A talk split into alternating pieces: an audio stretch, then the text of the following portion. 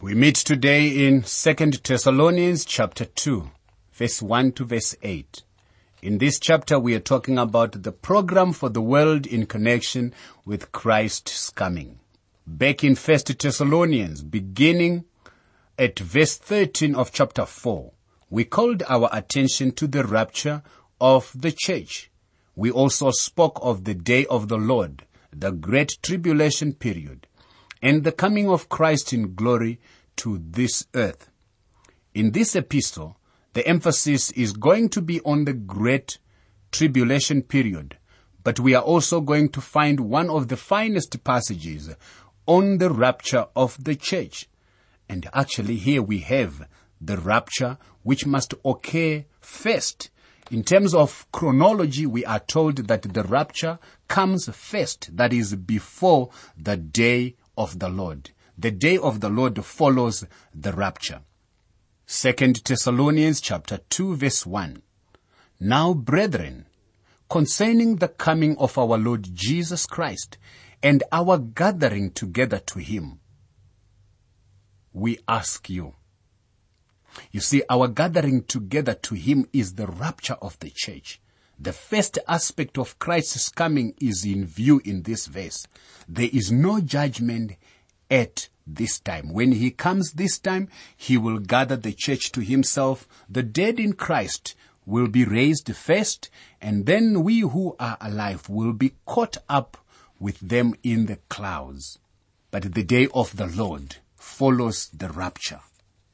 Not to be soon shaken in your mind or troubled, neither by spirit or by word or by letter, as if some from us, as though the day of Christ had come. Second Thessalonians chapter 2 verse 2. Here the Thessalonians had been taught by someone other than Paul that the persecution that they were experiencing was a part of the great tribulation judgment and that there was no rapture for which they should hope for. In fact, they were saying that the rapture had already happened. Paul denies this.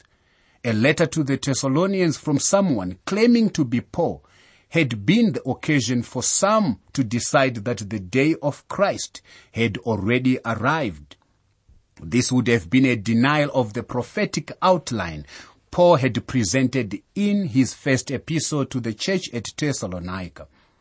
So Paul cautions that the Thessalonians are not to be troubled by this inaccurate notion. Listen to him. He says in effect, now, brethren, concerning the coming of our Lord Jesus Christ and our gathering together to Him, we ask you to not be soon shaken in mind or troubled, either by spirit or by word or by letter, as if from us, as though the day of Christ had already come. So there was an inaccurate notion circulating. The words had come could be rendered is present or is now present or stands near.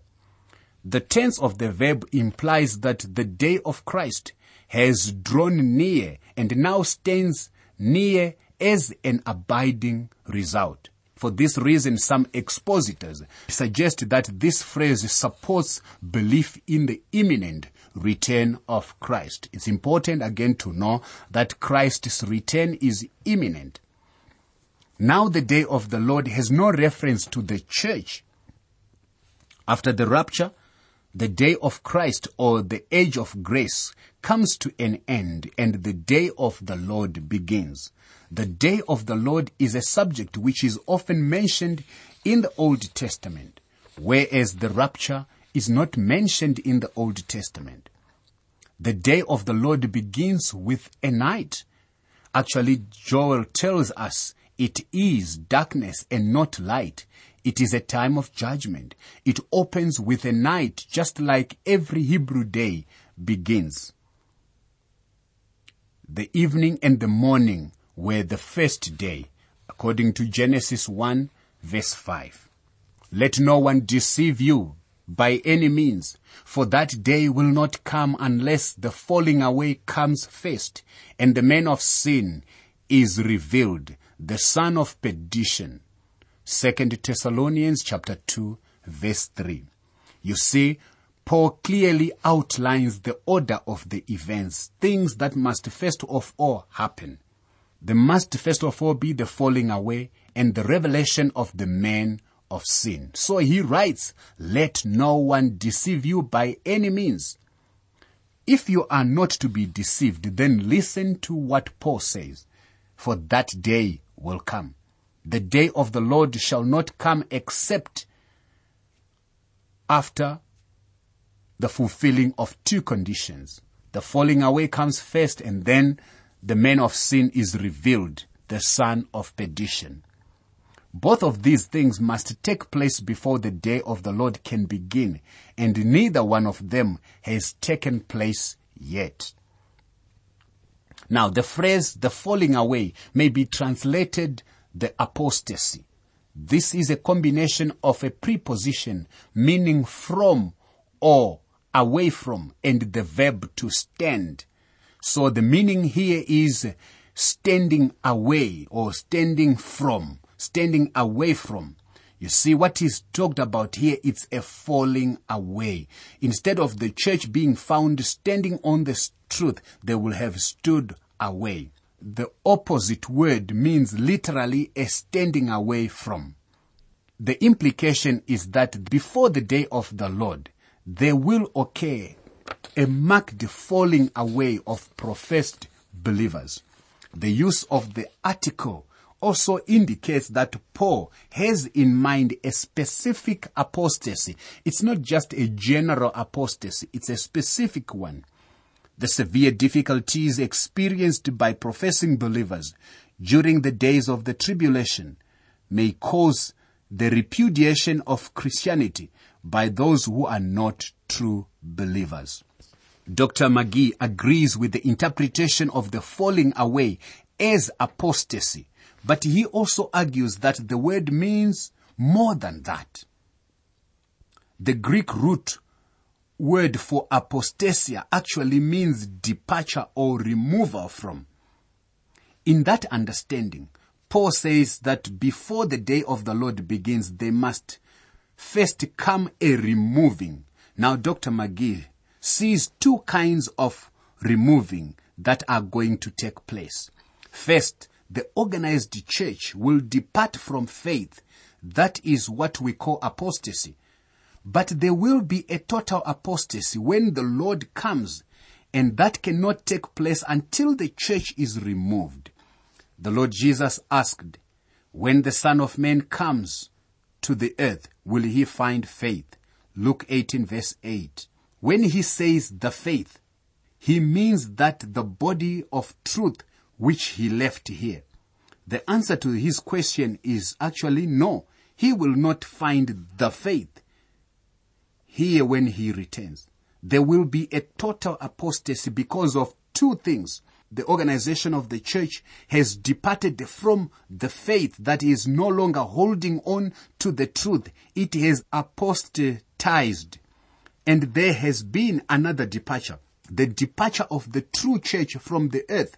The departure of the true church leads into the total apostatizing of the organized church. So in this apostasy, you can see the departure of the organized church, but also the removal of the church through the rapture.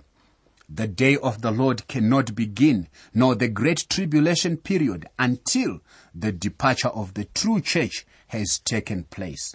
The organized church which is left down here will totally depart from the faith. We see it pictured as the great harlot in Revelation chapter 17. The Laodicean church, which is the seventh and last church described in the book of Revelation, is in a sad condition. I think that this is the period we are in right now. When the true believers are gone, it will get even worse. It will finally end in total apostasy.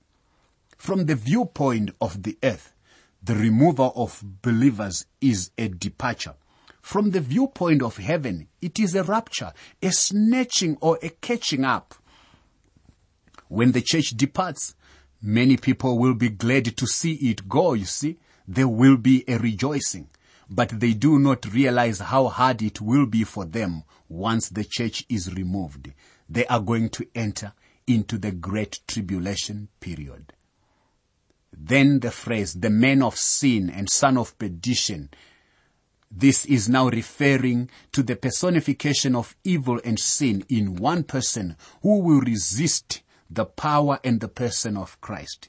He is to be identified with the first beast of Revelation 13, the little horn of Daniel 7 and Daniel 8, and the abomination of Matthew 24 verse 15. You see, Antichrist is another designation of this person according to 1 John chapter 2 verse 18. And this person is apparently a historical person who makes his debut in history at a crucial moment and is thus receives incredible power and influence from Satan as well. His true character emerges at the midpoint of the great tribulation period. This is according to Daniel 9 verse 24 to 27. Ultimately, he is destroyed at the return of Christ. Second Thessalonians chapter 2 verse 8 talks about that. This is when Christ will be returning to the earth. The second thing which must happen is that the man of sin is revealed, you see, the son of perdition. When he is revealed, the great tribulation period has already begun. Here he is called the man of sin. John calls him the Antichrist. John is the only one who uses that term, by the way. The Antichrist has about 30 different titles in the Bible. He is a subject of the Old Testament. He is going to be Satan's man. This is the man who will put the Roman Empire back together again and he will finally become a world dictator. He is going to deceive the world. He could be in our midst today. But he won't be able to appear in power or reveal who he is until the great tribulation period begins. Paul tells us more about this man who opposes and exalts himself above all that is called God or that is worshipped, so that he sits as God in the temple of God, showing himself that he is God. Second Thessalonians chapter 2 verse 4. Well, one of his claims will be that he is God. And in Revelation 13, we find that the beast out of the sea, the Antichrist, brings together Western Europe and he will put it back together. Then when he does this, he will show himself as God. The world will think that he is Christ. That is a big lie. And he will even sit as God in the temple. In doing so, will be defiling the temple. Do you not remember that when I was still with you, I told you these things? Second Thessalonians chapter 2 verse 5. Well, Paul hadn't hesitated to talk about these things, even though he had stayed in that place for less than a month, just three Sabbath. Yet he told them these wonderful truths, deep doctrines. Some say that a preacher shouldn't dwell on these topics. Well, Paul did. Paul says, when I was with you, I told you about Christ's coming. I even told you about the Antichrist who will come. Now Paul moves on to talk of the mystery of lawless working together, which is actually restrained by the Holy Spirit. But again, he talks about these things in light of the fact that the Antichrist will appear, personified as the lawless one, the son of perdition. And now you know what is restraining, that he may be revealed in his own time. Second Thessalonians chapter 2 verse 6. In other words here, the man of lawlessness, the son of perdition, is not able to be revealed today. Even if he would even put together all the kingdoms, a time must certainly come. And that time of the great tribulation can only come after the Holy Spirit has been removed and then sin runs rampant. Then that man will be revealed. But at the moment, he is restrained. He is withheld. Now, I need to ask you a question. What is it that can withhold evil in this world? Well, the one who is restraining is the reference to the Holy Spirit in his restraining ministry through the church. Governments can't restrain evil. They are not doing it anyway. The Roman Empire couldn't do it. It was even an evil force in itself. And it is actually true when governments and other earthly organizations just say we are in the business of restraining evil, they do not have the capacity to do it.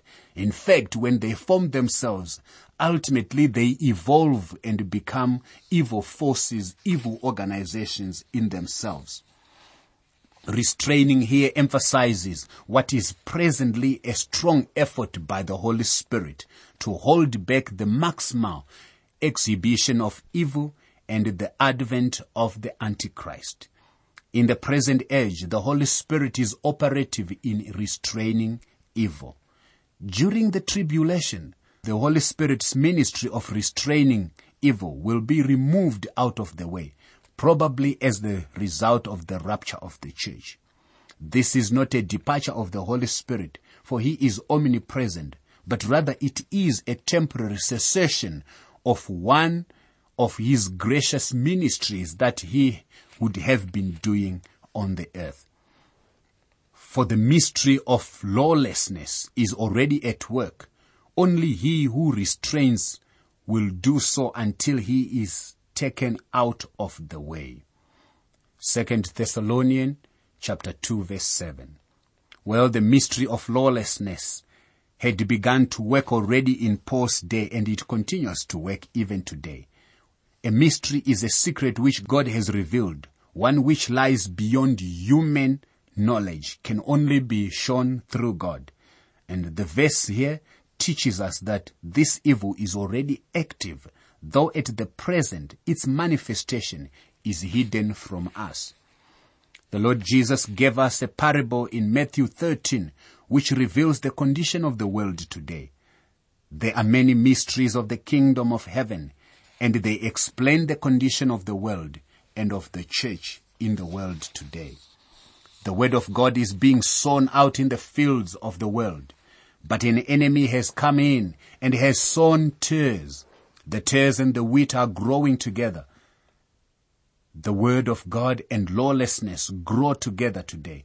The world is getting worse and in a sense the world is getting better because I think the word of God is going out more than it ever has in the history of men. The doors are open, the word is growing, the wheat is growing, but the tares are growing also. Lawlessness will continue to get worse and worse, but the Holy Spirit will not let Satan go all the way in this age.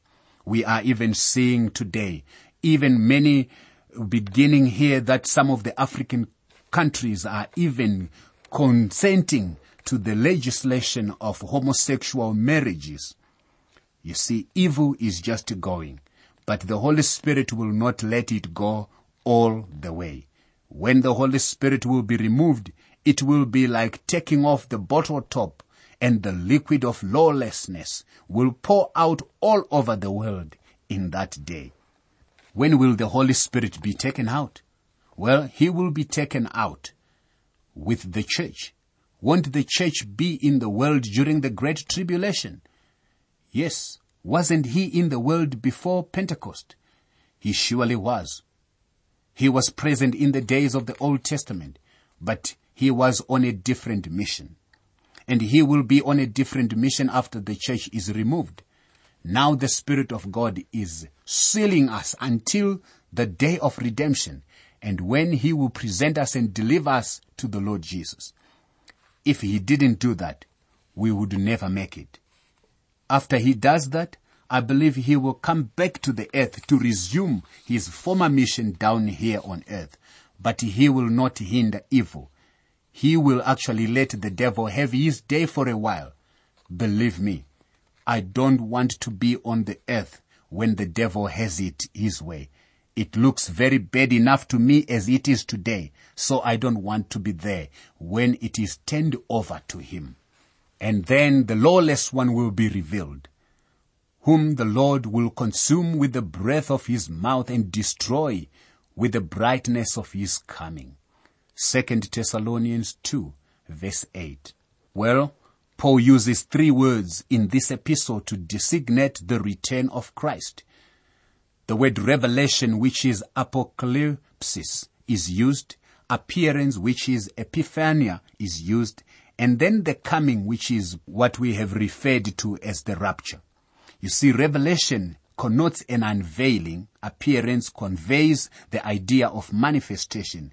And the coming constitutes an affirmation that Jesus Christ will be alongside his people. What a comfort. All these three words are used of Jesus' powerful coming to deal with evil at the close of the tribulation. The Lord reveals the evil world dictator for what he really is. His destruction is accompanied by the display of the Lord's glory as a result of his personal presence. The result of this great display of divine prerogatives is the destruction of the kingdom of Satan through the battle of Armageddon and through the institution of the millennium. The millennium will be God's earthly kingdom during the last thousand years of the present heavens and earth. This is according to Revelations 20 verse 1 to verse 6 the lawless one, the antichrist, the man of sin will be a world dictator. Nobody can stop him. No power on earth. Only the coming of Christ will stop him. As God's people in Egypt were helpless and hopeless until God delivered them, so the believers during the tribulation will be helpless under the power of the Antichrist until the Lord Jesus comes to the earth to establish his kingdom. So we are told, the Lord will consume with the breath of his mouth. That is the word of God, which is the two-edged sword that proceeds from his mouth shall consume the Antichrist. Isn't this powerful? It was the word of God that created this universe. All God had to do was to speak. God said, let there be light. And there was light. Genesis 1 verse 3. The Lord Jesus Christ is the living Word of God. Today, we have the Bible, which is the written Word of God. The written Word is about the living Word, and it is alive and potent. When the Lord returns, He comes as the living Word of God. This is why I enjoy talking to you today on this program, The Living Word for Africa. When God's word is spoken into our lives, we become alive. Evil is consumed and righteousness released. What will he do and destroy the lawless one with the brightness of his coming? Now the brightness here is an interesting word. When the Lord Jesus came to Bethlehem, it was his first epiphany. It was his first outshining, effulgency. Titus 2 verse 11 uses the word epiphania when it says, For the grace of God which brings salvation has appeared to all men. That was the gracious appearing of his coming. When he comes again, it will be another epiphany. He will take his church out of the world, and then he is coming to the earth to establish his kingdom. His first coming had two episodes of his coming if you want to look at it that way. He came to Bethlehem as a little baby, and then later he began his ministry at the age of 30 when he walked into the temple and cleansed it. His second coming also has two phases. When he comes, there are two phases there. He calls for his church to meet him in the air, and then he comes down to the earth to establish his kingdom. At that time, the Antichrist shall be consumed and destroyed with the brightness of his coming. But he can still come into individual lives. And as he comes, the brightness of his glory, the brightness of his presence also cleanses our hearts. That is why it is important to ask Jesus to just flood your heart with His presence and all evil is taken away. And by the way, He is faithful and just to forgive us of our sins. For the Bible says, when we make this confession, the blood of His Son Jesus Christ cleanses us from all unrighteousness. You can have copies of the notes and outlines used for these Living Word for Africa programs so you can follow them as you listen. For your copies, please write to the Living Word for Africa, PO Box 4232, Kempton Park 1620, South Africa. Please say which book of the Bible you want them for and be sure to include your name and contact information. Let me give you that address again. It's the Living Word for Africa, PO Box 4232, Kempton Park 1620, South Africa.